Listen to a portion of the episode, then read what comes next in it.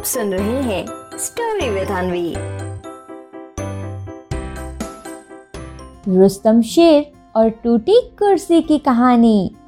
एक बार की बात है, ढोलकपुर जंगल में रुस्तम शेर ने एक सभा बुलाई। जब सभा में सारे जानवर आ गए, तब रुस्तम शेर ने उनसे कहा हाँ तो मेरे प्यारे भाइयों और बहनों मैंने एक बहुत ही खास वजह से ये सभा बुलाई है। तो इसलिए आप सब बहुत ध्यान से सुनिएगा ज़रा मेरी बात को। तो भैया, बात ये है कि मैं चाहता हूँ आज शाम आप सभी अपनी किसी भी चीज़ को यहाँ इस सभा में लेकर आएँ और उसे मुझे दें। वैसे अब आप सब सोचेंगे कि मैं आपका सामान चाहता क्यों हूँ? हैं भाई कि नहीं भाई? अच्छा रुकिए रुकिए। बताता हूँ बताता हूँ। मैं आप सबसे सामान इसलिए मंगा रहा हूँ क्योंकि मैं ये देखना चाहता हूँ कि आप सब अपना कुछ शेयर कर सकते हैं कि नहीं। और मैं आपको एकदम क्लियर कर देता हूँ कि वो सामान कुछ भी हो सकता है। जैसे कि आपके पास बॉल हो, पेन हो, पेंसिल हो, कुछ भी जिसे आप देना चाहें, वो आप आज शाम सभा में दे सकते हैं। लेकिन भैया, देना ज़रूर होगा।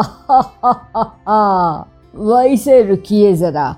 अगर कोई खाने का सामान लाना चाहे तो वो भी ला सकता है। अरे भैया, अगर कोई खाने का सामान लाएगा, तब तो मज़ा ही आ जाएगा। तो ठीक है, इतना ही कहना था आप सबसे। अब सीधे शाम को मिलते हैं हम सब यहीं पर। और हाँ ध्यान रहे, वो सामान लेकर आना है। अब रुस्तम शेर की ये बात सुनकर सभी जानवर वहाँ से जाने लगते हैं और घर पहुँचते ही सामान भी देखने लगते हैं। और फिर इस तरह से सभी जानवरों की तरह मोंटी बंदर भी समान देख ही रहा था कि तभी मोंटी बंदर अपने मन में कहता है, अली, महाराज भी ना कुछ भी बोला करते हैं। अब मैं अपना कौन सा सामान दूँ?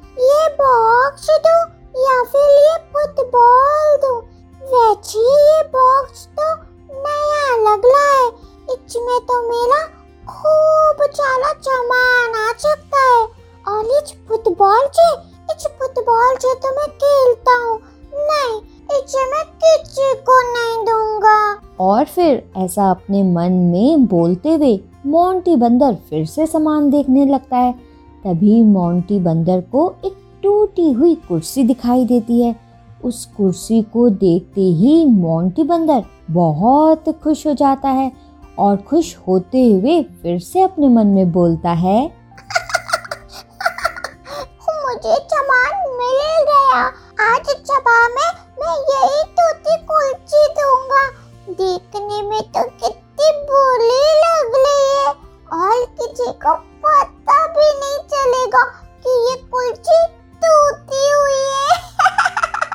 इसके बाद मोंटी बंदर उस टूटी कुर्सी को जल्दी जल्दी साफ़ करता है और शाम होने का इंतज़ार करने लगता है।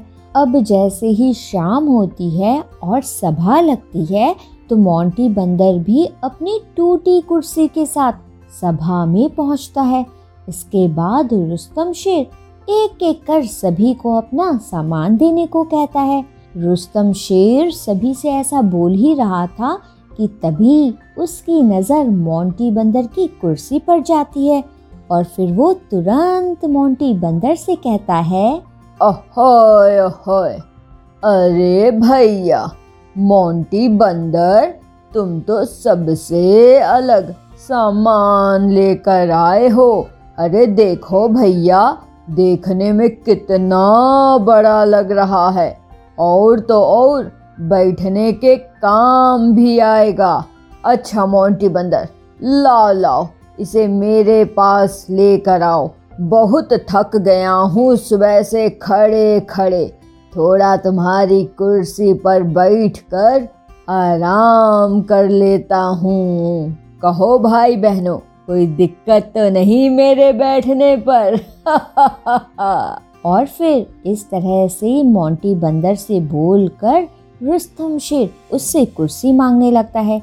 लेकिन इधर रुस्तम शेर की ये बात सुनकर मोंटी बंदर मन ही मन बहुत डरने लगता है और सोचने लगता है कि अब तो रुस्तम शेर को पता चल जाएगा कि वो टूटी कुर्सी दे रहा है।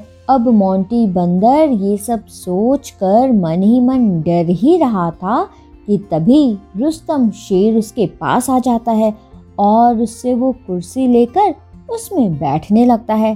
अब रुस्तम शेर जैसे ही उस कुर्सी पर बैठता है तो वो धड़ाम से नीचे गिरता है और रुस्तम शेर को नीचे गिरते देख सारे जानवर उस पर ज़ोर ज़ोर से हंसने लगते हैं।